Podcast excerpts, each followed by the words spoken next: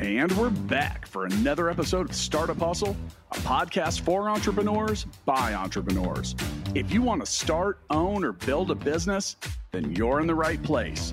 We bring you the real truth about what it's like to take something from concept to launch.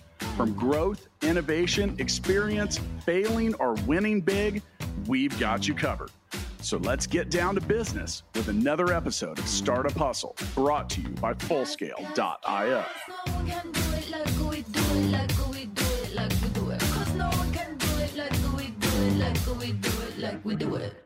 And we're back, back for another episode of Startup Hustle. Matt DeCoursey here to have another conversation that I'm hoping helps your business grow. So, you want to start a business. That's easy to do in your mind.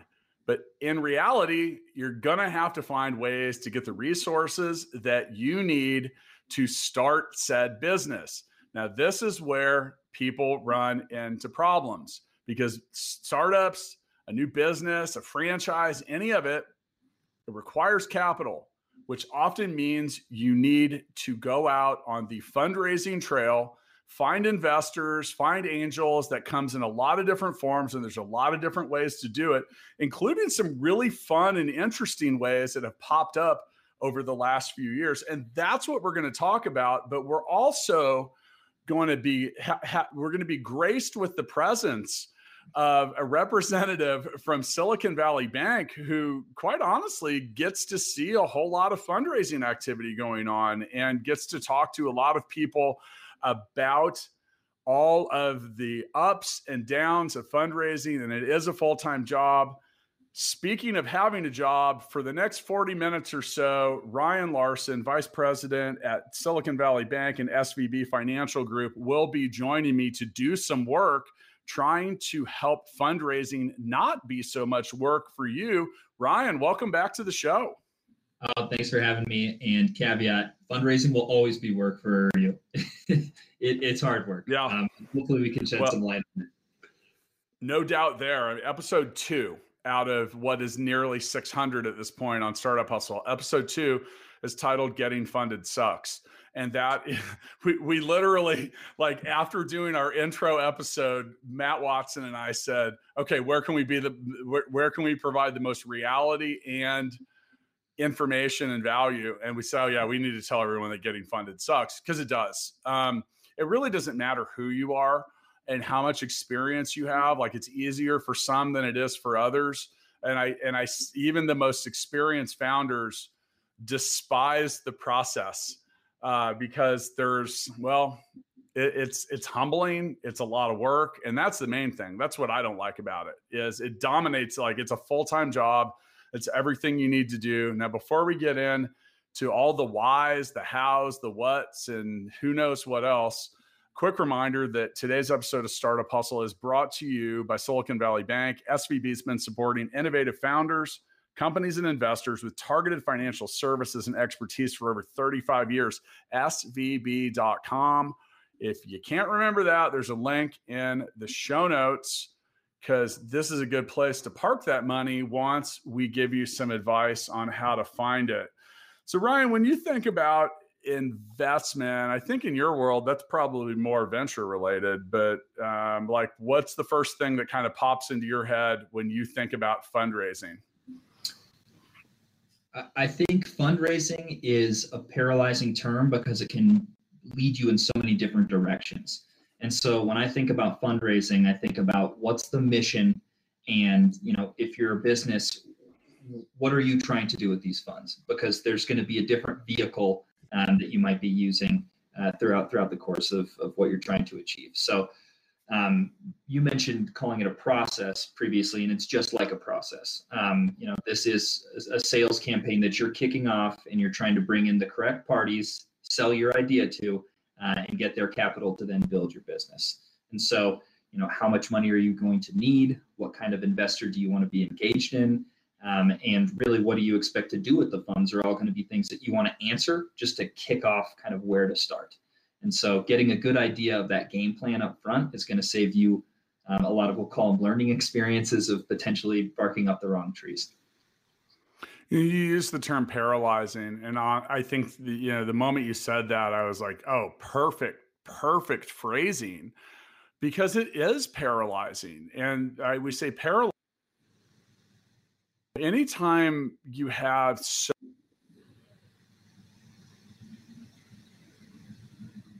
it it becomes a little overwhelming and the process of of fundraising or seeking investors um, it it really is like well where do i start? Who do i start with? What do i need? How do i do it? And you know the main and the, you follow that up with saying uh, well you got to know what you're going to use the money for and be able to define that. I'll tell you right now if, if there's if you end listening to this episode in the next minute i'll i'll, I'll tell you one thing.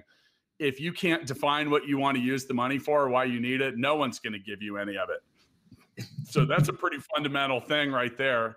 Look, we're going to start all, we're going to start like, I, I, like to say, be brilliant at the basics.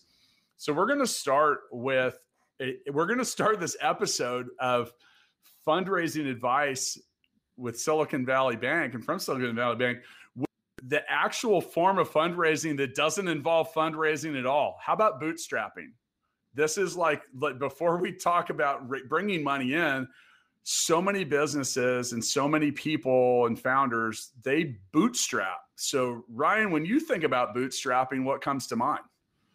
Um, you know, bootstrapping is an excellent way to kind of uh, spontaneously finance your business. So um, we'll hypothetically say you were on the right side of the GameStop endeavor and you've got a little bit of cash, and that's what kicks off your business um, you have a product that you're able to actually turn a profit on from the onset, and you're just going to take basically the excess funds, um, so your EBITDA or you know your your cash flow, and reinvest that in the business. And effectively, how much money you can make is going to dictate how much money you can put back in, and ultimately be how fast you can grow your business. And so, what you're using there is proceeds from sales um, and and that's kind of your your defined input for future growth going forward. Uh, and, and, it's a fantastic way to grow businesses. It's very safe, and I think the key to bootstrapping um, for you founders out there is uh, you're going to maintain control of your operation, so you don't have to give up any ownership in this process, uh, and and basically uh, the the buck stops with you. You're the boss 100. percent I'm gonna I'm gonna take that down to an even lower ground level and say that I define bootstrapping as using the available resources you already have, whether that be personally or at your business. So, um, and that can, I mean, I see bootstrapping occur in a number of different ways. Sometimes it's a credit card. I mean, I literally started in, in my book, Million Dollar Bedroom. I tell the the I, I call that book an educational narrative because I tell you the story about how I started a business in the extra bedroom in my home. I had no money, I had no experience, I had a credit card with an $8,000 limit. And literally that business and starting it, uh, it turned it, it's, it has connections and roots and DNA and everything I do now, everything from full scale operation in the Philippines. I've hired my first employees in the Philippines for that reason. I funded that business in its next quote funding round using my poker buddies credit cards that was and and and that was legitimately how that business operated and was financed for its first 18 months. And that and you know that if you want you can get the book. It's I, i've made it a dollar 99 on amazon because that's as cheap as they'll let me sell it on kindle.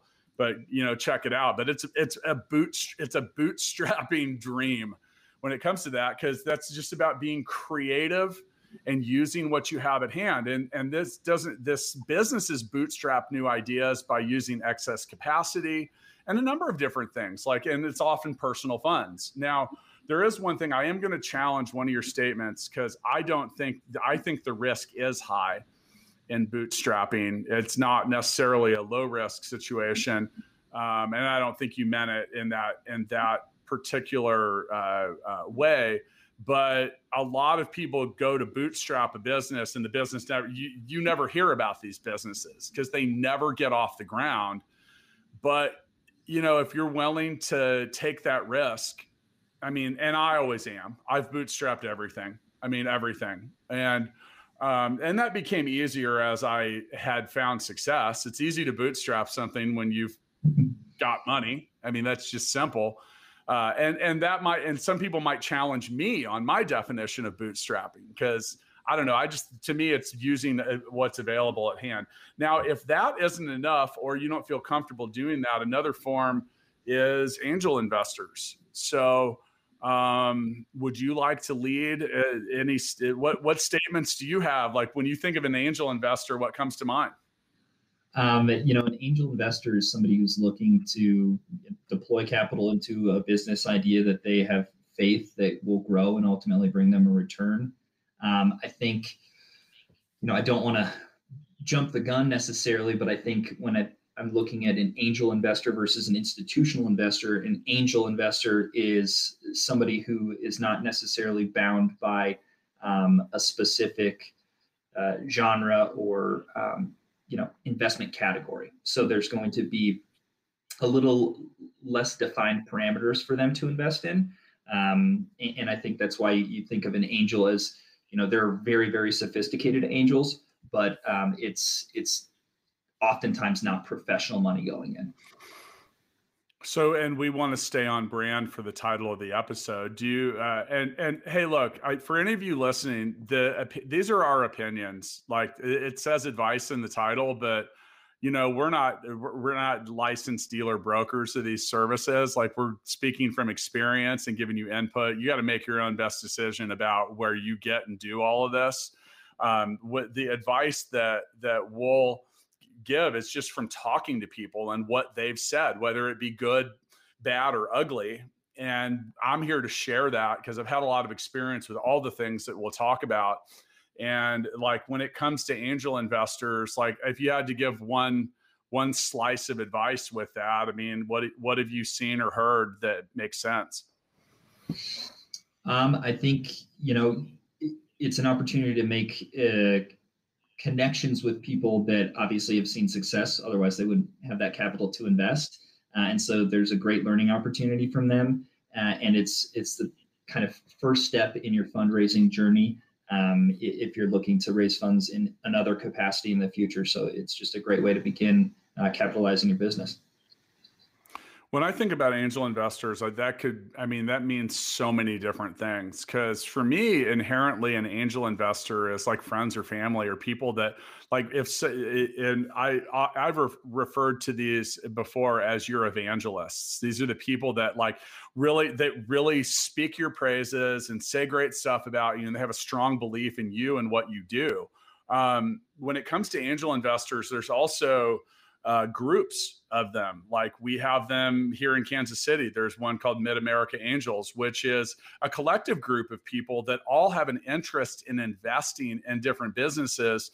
The organization that they're a part of uh, it vets and looks through the businesses to try to put the most interesting and engaging offers in front of those people that want to write checks. Now, when it comes to angel investors, and I mentioned, I gave a disclaimer there because you have to because in order to really be a true investor in a lot of the stuff you're supposed to be what's called accredited. And you know because i don't know when you're listening to this i want you to google accredited investors but at the time it's that's basically a high net worth individual. It's someone that's made uh, i believe it's $200000 a year for the last several years and maybe has $1 million or more in assets that don't include the value of their home and that's that that in terms of the government and why they put that standard i think they assume a that those people can can uh, maybe afford to lose a couple bucks on a small scale investment. And maybe that they're sophisticated enough with their cash and their understanding to make investments and and not uh, they have a less likely they're less likely to be defrauded in many regards. But overall when it comes to angel investors and the advice, well, go look for them, go ask, go talk to people. And, and you got to ask. You just got to ask. And that's the thing. You got to ask, ask, ask. Uh, overall, if you don't ask and you don't seek opportunity, it's probably not going to just show up and be like, hey, man, I heard you're a pretty smart guy, Ryan. Do you want, can I give you some money to start a business? That's not how it goes. Um, still have to talk to a lot of people. Yeah. And so overall, with that advice, it's still the same with everything else have your plan, have your vision ready. And uh, one thing I think is important with angels is also be prepared to tell them, how are you getting your money back? Not just like, hey, you're going to own a percent of this. Okay, well, I want to know how I'm going to get my money back. You know, you talk about interesting angel investment. A few years ago, I made an angel investment in a company that moves fitness equipment. And it was like the biggest surefire bet that I'd ever seen. They had a multi year built in contract to deliver millions of dollars worth of fitness equipment. And they just, the guy just needed the resources. He needed to buy a truck, needed a warehouse, needed a few different things, and really just needed he needed me to be an active angel. He needed me to use my experience to help him set up a business and make some good decisions and whatever. And I put money into that and I did so well on it. I actually sold him back his ownership because he deserved it. And I felt great about it. And that was a great little angel play. You know, it was, and that was like one of those things you're not going to read about it on Crunchbase. PitchBook isn't going to email you and say, DeCoursey invests in fitness delivery company. No, these angel deals occur in the background and on the sidelines, and they are pivotal in so the way so many businesses get started and grow. All right, now Ryan, we are finally to your league, baby. Venture capital. Now, I think venture capital is greatly misunderstood. Uh, you know, it's some see it as good, some see it as bad. I think it's necessary and awesome because uh, but but when you think about VC, well, I'm going to give you the mic, man. What do you have to say about VC and all of it? Um, yeah, VC is uh, an incredible catalyst to help push your company to uh, high levels of growth and and expand a business. Um, so when I think of VC, I'm thinking of high growth companies that intend on multiple rounds of fundraising with a targeted type of exit. Um, and, and, you know, even if you're if you're aspirational to be part of a VC model, um, you, you, think about the whole ecosystem of fundraising. Um, you know, those angels are very important. They're going to help you vet out your your product and get that product market fit figured out. Um, and then, you know, as you've got a little bit more traction on your idea, or you've got something a little bit more clearly formed, um, and you feel like you can really pour some gas on this fire, uh, then then you might look to bring in some venture capital dollars to really help accelerate that business growth. Yeah, and I want to I want to spend a little a little extra time around this line item on our list because um, this is where the largest portion of dollars exist. Um, I mean, overall, like when it comes to this kind of fundraising, because these are funds that well, they have a lot of money in them and they make big investments. They make big bets. Sometimes they're risky. When it comes to venture capital, like I think about an institution or a, a fund basically a collection of money that exists to make more money. It's pure capitalism. Uh, it's also pure risk in a, in a lot of regards. Like, and and for those of you listening, there are so many episodes in our catalog about venture capital, and you get a lot of input from a lot of different people. We've had a lot of people from VCs, a lot of companies that ha- a lot of companies that have raised money from venture capital but if I w- kind of want to get into, and I said we, uh, we might have to sit here for a few minutes because there is definitely a lot of advice. And these are just like, let's start with like the most basic stuff of like maybe getting yourself in front of the right kind of venture capital. Yeah, I think, um, you know, if we're looking at this from the lens of the person fundraising, um, one of the things that I see commonly done with businesses is there's some really great venture capital names out there, and they've obviously earned that reputation. Um, and you hear these kind of you know gold star names, and you say, well, that's who I want to raise money from, then, right? Um, and maybe you haven't thought about you know who's an expert in my space, who's focused on my life stage. Um, and when you talk about there's a ton of VC money out there, that's because there's a ton of VCs they're specialists. Uh, and when you're looking at taking on, you know, very very high risk businesses, they need to be incredibly smart about those spaces and and, and well versed. And so um, they're going to be able to do deep dives into to different type of industry. Uh, and so if you're a fundraiser, you don't, you know, if you've got really great hardware and you, are you're diving into robotics, you might not want to talk to somebody um, who's really focused on software as a service. You want the expertise of somebody who knows robotics. And, and, so making sure that you're aligning yourself with the, the right parties uh, at the onset is one, going to probably help you and your business grow the best. Um, and two, it's going to save you from you know trying to get meetings with the wrong folks uh, and, and wasting some of your time. So what you're saying is all VCs aren't the same. It's not just blind wild card money that just goes in a million different places. Um, contrary to some, some folks' opinions, yes, correct. Uh, all VCs are not the same, uh, and and I think finding the right partner uh, in your space is, is key to to kind of building out your process for fundraising. Yeah, and so you know, I uh, I recently recorded an episode uh, with a, a, friend of mine and someone who just really knows startups and and a bunch of space, uh, all the different spaces. guy named Ron Shigeta, and he was talking about he's he's my age, maybe even a little older. Ron, I, am not gonna I'm not gonna call you out on your age, but you know he was saying, yeah, he's out in the valley, and he's saying I remember when there was about 30 different VCs, and I think it was you and I that talked about in a different episode that there might be about five, maybe it was us, I don't know. I've talked about this a lot recently, but um, you know, 5,000 plus funds that classify as some form of venture capital and now that's good for startup founders though.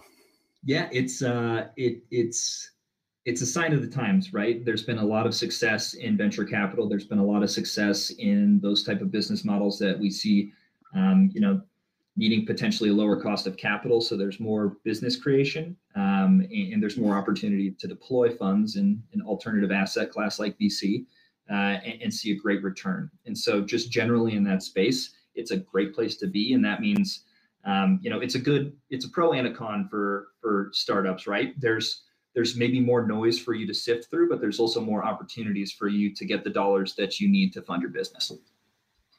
Yeah we and from an advice perspective you know we were just talking about getting yourself in front of the right kind of funds. So let's let's give some advice there. You know knowing that there are so many funds and so many uh, entities that could write you a check some of them focus on the stage of a business, some of them focus on the industry of the business, some of them focus on matching other investments. And so the thing is is is and that to to reduce that that uh, that paralytic feeling of of you know like where do i start? Well that i first off if you are like you mentioned if you're a robotics company and you are trying for uh, money from you know a, a fund that invests in franchises they're not going to give it to you. And and and it's not because they it's not because there's a problem with your business. It's that these funds have a charter and they say that they're out there raising money from other people to do a specific thing with it. And often, if your thing doesn't fit in that box, not happening. So, Ryan, how do you how do you begin to to sift through all this? Yeah, I think it it starts, and I know I'm repeating myself a little bit here, but really knowing what your mission is. Are you, you know, defined your your your space and your age and how much money you're trying to raise right? So once you've got that exactly figured out and you know what you're trying to do then you start to say okay who are businesses that we think might be in this? A way to do that is you know just general you know internet research is nice. Look at your peers or businesses that you would look as comps and understand who's investing in those spaces. Um, you know, we talk about it being like a sales process where you're going to identify a bunch of leads and then you're going to figure out, okay, who do I have, you know, access to these leads via warm intro, uh, and who am I going to be kind of doing a cold call towards, uh, and where am I going to spend my most time? Uh, and and so bifurcating that kind of process like you would your sales campaign, um, and and then stacking who you can get in front of the quickest. I think to your point when you're talking about reasons that a VC might say no. Um, it, it's more than just life stage um, or even industry specific reasons. Um, look at their portfolios when you're when you're doing your your homework. If they have a company that's exactly like yours in their portfolio, odds are they're not going to double down on that. Um, they're looking for winners in the space. Uh, they're looking for outsized return. That's the nature of their business, and so they're probably not going to be concentrated with business models that are you know reminiscent of one another So still, when it comes to advice, you know, now you're ready to you've uh, you've narrowed this down, and you know, you need to be able to present. You need to have your materials ready. I mean, this is pretty fundamental, people, and we're not going to sit here for too long, but you know, I'll tell you what, no one wants to see your 60 page business plan for the first for the first presentation, like a one pager. And I've actually been advising people uh, for probably a year and a half now, like consider making a pitch video. Why? Because it's different. And you can squeeze a lot of info visually and verbally into two minutes and stand out. Because the reality is, is you're amongst a stack of many it, all the all the all the venture capital funds and investors that we have talked to talk about looking at 100 to 150 deals to maybe offer one term sheet. And so how are you going to stand out? You know how are you what are you going to do that's different? Well a different approach to your presentation isn't the worst place to start. Make it easy for people to want to help you to want to invest in you, make it easy for them to understand what it is and what you do. I see founders like I get a lot of people, hey, will you look at my pitch deck? Sure. And I look at it and I'm like, oh my God, now I'm paralyzed.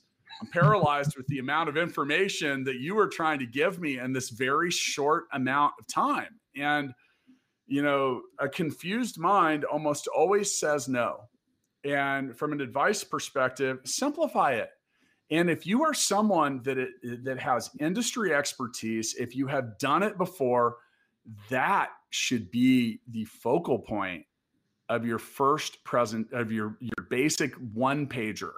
Because one thing that is still unanimous and 100% approval rating on this show is that all of we ask them all, Ryan, what do you bet on, the jockey or the horse? You got to pick one. You can't pick both. And the jockey is a 100% vote because people want to invest in winners. These winners find ways to win. And the more proven they are, the more reliable that bet is. And they're also likely to attract more support from other people. Yeah, I totally agree with that. I think um,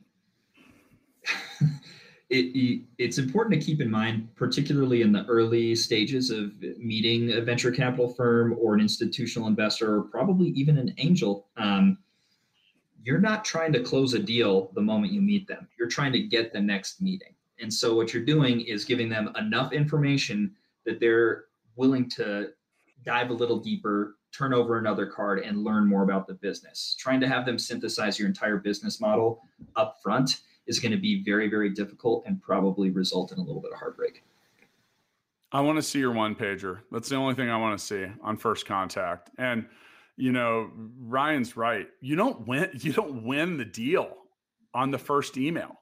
It, you, no one does. It's not the way it goes. You're trying to move to the next stage, the next step. So if you if if the one pager is just not enough for you, then an executive summary at best and that's what people want to see. No one's going to look at your 60 page business plan on the first contact. Like they don't. And by the way, that plan's wrong. It is. Your business plan's wrong. You got to accept that. It's about, so be ready to explain how you're going to adjust to the changes and how you're going to, I mean, all of it. Because, mm-hmm. and really, the one thing that that I've learned is that your business plan is actually wrong because no one can tell the future. Now, before we talk about other advice and input for fundraising, a quick reminder that this episode of Startup Hustle is brought to you by Silicon Valley Bank. That's where Ryan works. It's svb.com. Yeah. So they've been supporting founders and companies and, and investors with targeted financial services and expertise for over 35 years. And I'll tell you what, being someone that's older than 35, uh, the landscape has changed both in venture capital and tech and all of it um, uh, dramatically. I mean, dramatically. I'm so fascinated with it. I love watching documentaries and shows about the formative nature of when Silicon Valley was just an empty valley. Uh, mm-hmm. now it's one of the most expensive places to to operate, to live, and to procure talent. So I think one of the things that uh, that the pandemic has really kind of thrown things, flipped things upside down is well, there's a lot of money flowing out of the valley now, and a lot of money that wants to go to places that could be affordable, value seeking, looking for places. I don't know. There's a lot of space outside of New York, San Francisco, and you know those, especially there uh, so if I, uh, my advice for fundraising is highlight that, highlight that. Where are you at? So, you know, I'm in Kansas City right now, the 25th biggest media market in the country. Like I'm not trying to sell this as Hollywood, but there's a lot of benefits to that. It's affordable. I have less competition here. I have an ability to to thrive, survive, and be alive. I just made that up for you, Ryan. So it wasn't quite Muhammad Ali worthy, but it's true though. So you know, so what are from from a advice perspective? Like, what are the real core attributes of why your business is what it is? Like, I mean, do you have any comments on all that? Well, I think you know it's worth doubling down on making you know a statement around the fact that the pandemic has accelerated access for businesses to get in front of um, fundraisers, and it's because or excuse me, investment firms during their fundraise, it's a function of you do not have to be in the room with somebody, and that's becoming more and more of the norm with the advent of Zoom and you know conference calls and, and these types of ways of presenting your business. Um, and that really has made it you know an advantage for places like the Kansas cities of the world. You know, I'm in Denver, um, in, in some of these places where it would have been a plane ride and you know a night stay at the Westin or whatever uh, to get in front of a company. And now it's clicking into a Zoom meeting uh, and getting just so many more eyes on your product.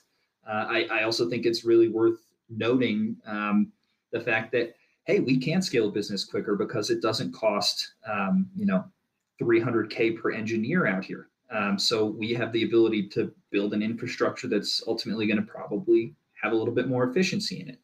Um, and then, you know, another thing that I think is an advantage for businesses raising money right now that maybe aren't from some of these more traditionally um, large uh, fundraising or investment markets is the fact that those markets are really, really, really competitive from a pricing perspective. And VCs also want a good deal. So if they don't have to get into a knife fight over the valuation of a business, they can find potentially a better deal on some type of company that, that does something similar in a different area. And so unlocking that type of value in a, a market that they were otherwise unfamiliar with uh, is is becoming the new norm. And if you're paying three hundred thousand dollars an engineer, please look me up at fullscale.io. I'll help you fix that. But but it's true. I mean, it's true, and that's that's uh, the the um, depending on where you're at, the competition for t- quote talent uh, is a real is a real deal. Now, you know, if you're well funded and you're venture backed and you're in a market like Kansas City, you can get great. Yeah, you really can. You can you can you can drink off the top shelf, and that and that's hard to do in San Francisco and other places where that competition is really robust. Because hey, Google's got a big bank, man. You got a big bank account. Hopefully, they're at your bank but maybe for knowing them, they probably started their own bank. But you know, that's the thing is if that's who you're competing with, and then in in in mass, that's a challenge. I mean, it really is. And I, I have always found that to be a little intimidating. And every time I talk to anybody I know from New York or San Francisco, they are just so fascinated with how cheap it is to operate in my hometown. They're like, wait, you pay how much for rent? And I would get a closet for that.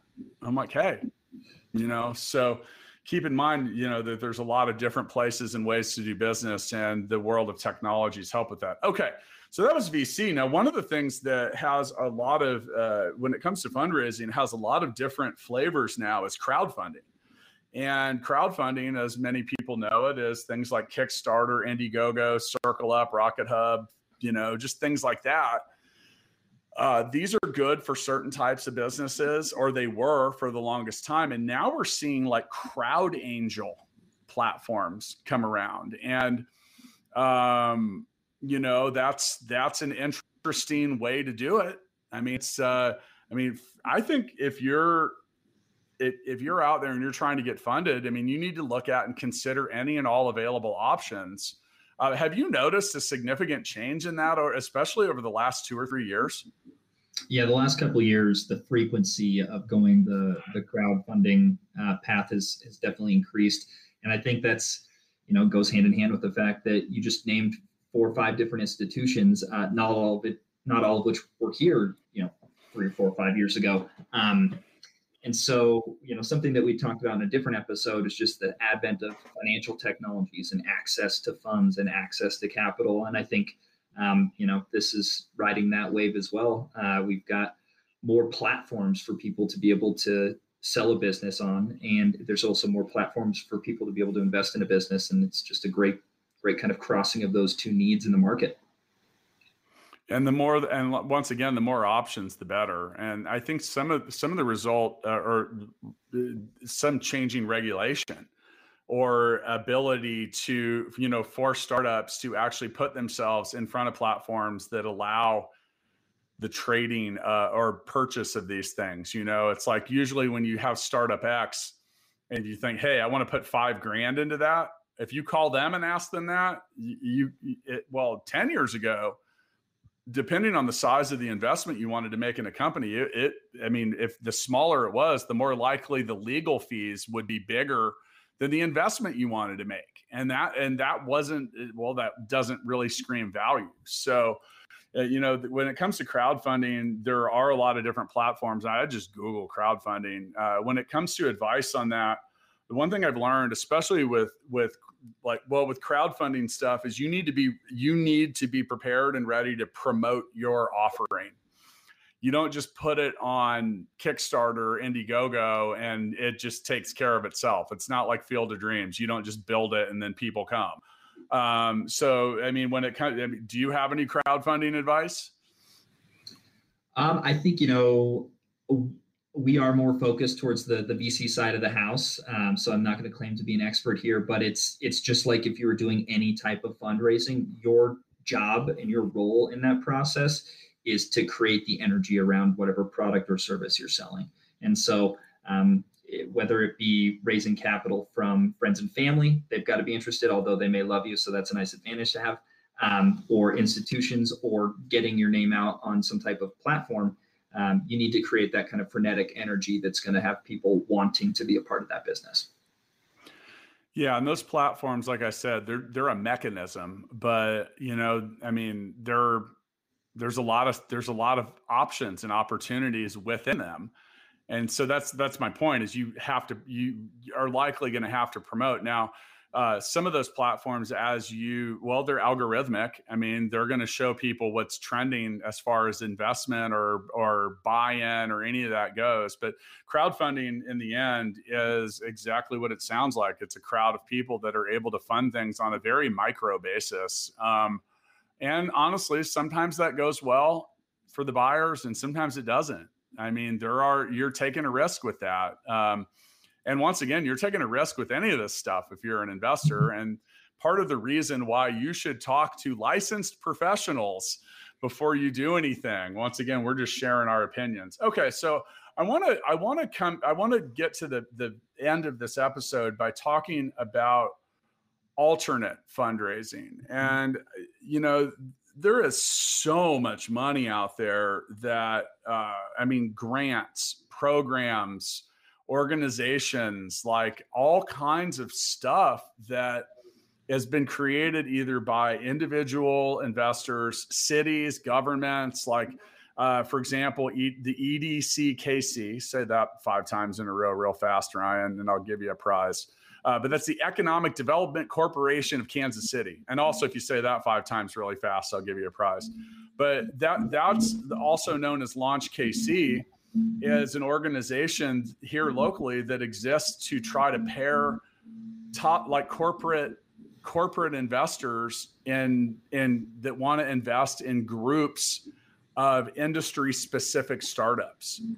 And uh, you know one of those is actually we recently did insurtech and my company is the official development partner of edc edckc so we gave some free services to all of the members that were in that. One of which is the Glovebox app from Denver. Um, Ryan Matheson, what's up, Ryan? Uh, but and he's been on the show before. But these kind of things, uh, you know, that while that's not a grant, uh, it is an alternate approach. It aligns people, it aligns businesses with very, very interesting uh, corporate partners and investors that can change their sales process in a hurry just by being a client or customer. Uh, there's also all kinds of grants and funds, and you see a lot of companies out there, they're handing out money, some of which is non dilutive capital. And uh, on top of that, to kind of put the end of it, it if you do succeed in some of the uh, some of the venture funding, there's a whole lot. A lot of these funds and organization and pools of cash exist just to double you up. Like once that money comes in, hey, we'll give you some more. So what what are what are some stuff? What are what are just region here nationally that fit that mold? Yeah, I mean, I think nationally we're seeing success in the the startup world, the technology world. It's never been cheaper to start a business, um, and that's ultimately healthy for the economy. And that's why you're seeing, um, you know, EDC, KC. I think that's one prize. Um, you know, want to invest. Yeah, want to. You got to do it five times. It's five times in a row. You can't just do it once. All right, we'll we'll try it out there. Um, but they want to invest in these type of businesses because it's good for the overall economy. And so, if you can find those non-dilutive funds um, and it's it's in line with what you're trying to do, that's fantastic. And there's more and more efforts to deploy capital in that way. Um, another thing that I don't think we mentioned that's becoming more and more popular and is becoming a, a true kind of force in, in the funding environment is the, the family office, um, where you have somebody who has a lot of capital to potentially deploy um, that might not fall under you know the same guidelines as an institution, um, but still is a great way for you to be able to um, you know capitalize a business potentially with different terms and, and, just bring in a different party to that conversation. So another stone that's worth turning over uh, and, and, it's something that certainly in my world we've seen a, a lot more frequency of investment from. Um, and then you know, corporations always got to have their hands in a little bit of everything you talked about. Um, you know, there's there's corporate venture funds. There's also different initiatives uh, through things like you know Rise KC. I know that there's a, a TechStars KC, um, and so there are these different businesses that are going to invest in kind of the innovation economy uh, and you know even to your point, insure tech funds that are specifically sponsored by uh, uh, corporations, depending on the business you're in. Um, you know, we work with Techstars a lot, and and there's dozens and dozens of different industry specific funds um, where where you can go pitch your product. Um, become a part of uh, one, one of these organizations and, and get a little money to capitalize your business and get things rolling. So there's a lot of opportunity out there. Uh, really, what it's going to be coming down to is what, what's your goal how much money do you need and kind of what's the next step for you to identify which path you're going to go down i'm really glad you brought up the family office because we should have probably had a line item about that and i think a lot of people don't even know what that is and that i mean in many ways the family office is like the mega angel yeah. You know, like you can, I mean, these are the, when you say a family office, that's a, usually a family or often a group of families that for some reason often have generational wealth that they invest in different things and uh, they aren't usually held to a charter.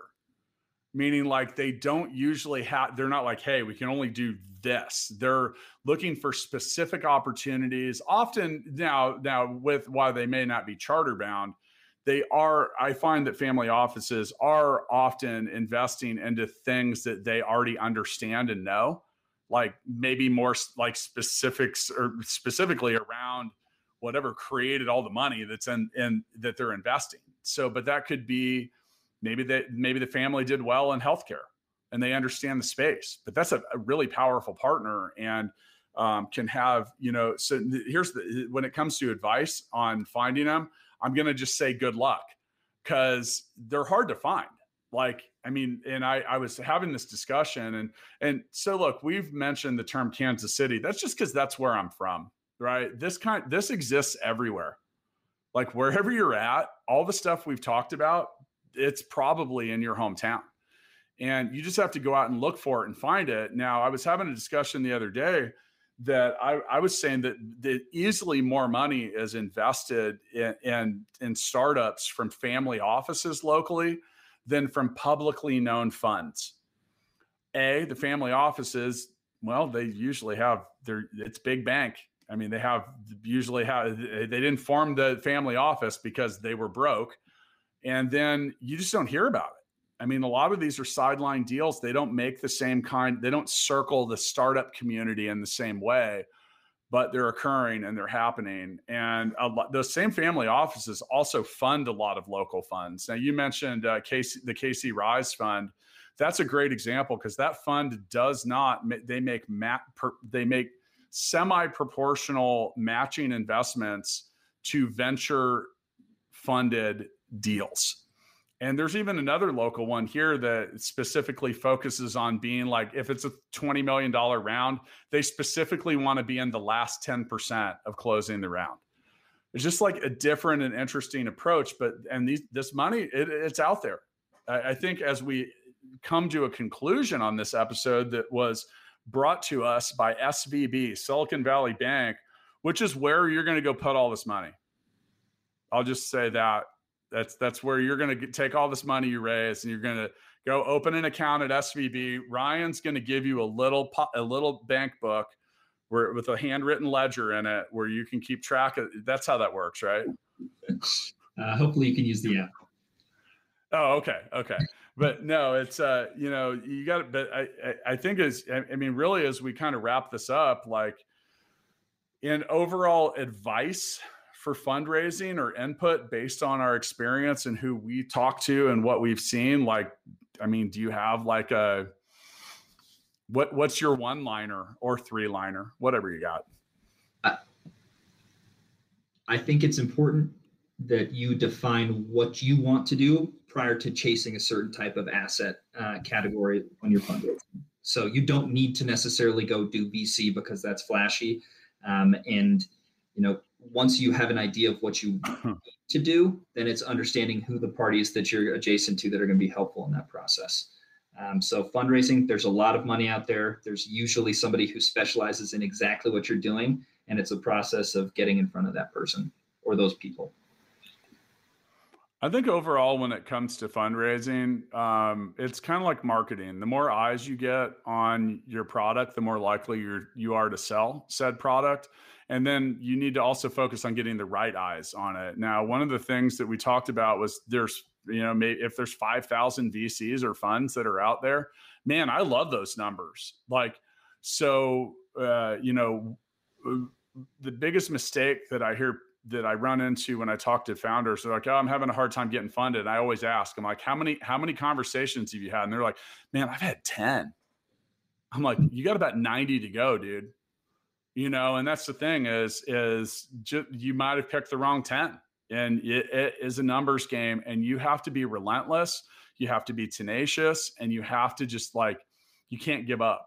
You know, like 10 conversations isn't enough. Three certainly isn't, and you know the money can be invested and transferred and sent from anywhere you know it doesn't have to be just local. Um, in fact your local economy would love to see you bring in millions of dollars from somewhere else right? I mean they really would and that's why there are organizations and publications that celebrate that in in your locale so and then overall, if, if while you're having these conversations, keep it simple, keep it straightforward, and make it easy for people to have the conversation with you. The easier, you know, here's a life hack from Matt DeCoursey. If you want help from people, make it easy for people to help you. It's that simple, you know, like express a willingness to work with the people that you want huge checks from. And you know because if you find the right investors and the right partners and the right people they're gonna i mean look they're not putting that huge check into your bank account at svb because they want you to fail. I mean so if you you can get this like really like double triple quadruple tap of benefits uh, by them aligning you with partners helping accelerate your timeline giving you advice giving you money giving you all of that and those are the things you wanted right? That's why you're out fundraising. And I think the final advice is that fundraising comes in many shapes and forms. So, like for example, Fullscale's made 1.5 million dollars worth of investments, and I didn't write a single check for that, Ryan. We don't write checks; we write code because uh, we usually have the manpower available to assist with that, to help you build a minimally viable product in some cases. So, if you were out there raising money to just in turn pay for that, maybe cut a step out of the process. You never know. But all I know is the people that get funded and do the best with all of this are creative, tenacious, and I mean, they get up off the mat. They don't let the word no. I mean, they, they're willing to embrace hundreds of no's. It's just like anything else you're experimenting with or you're failing fast. Once again, a big thanks to Silicon Valley Bank. Go to svb.com while you're on the internet, come check out Startup Hustle TV and view our new web series, which gives you the real life perspective of entrepreneurs through the lens of the entrepreneur. We'll tell you don't watch it with your kids unless your kids are ready for a healthy dose of what business reality is like, meaning sometimes we say words with F. Um, but that happens, and that's going to come with being a startup entrepreneur. So, anyway, any other any would you like to say anything else on the way out, Ryan? Uh, no. Uh, thanks for having me on. Good luck to everybody out there fundraising. And if you have any questions, um, more than happy to be a resource at svb.com. Yeah, and there really are a lot of uh, interesting resources and stuff there. Uh, so check it out. I'll see you next time. Startup Hustles brought to you by Fullscale.io, helping you build a software team quickly and affordably. Make sure you reach down and hit that subscribe button, then come find us on Instagram. See you next time.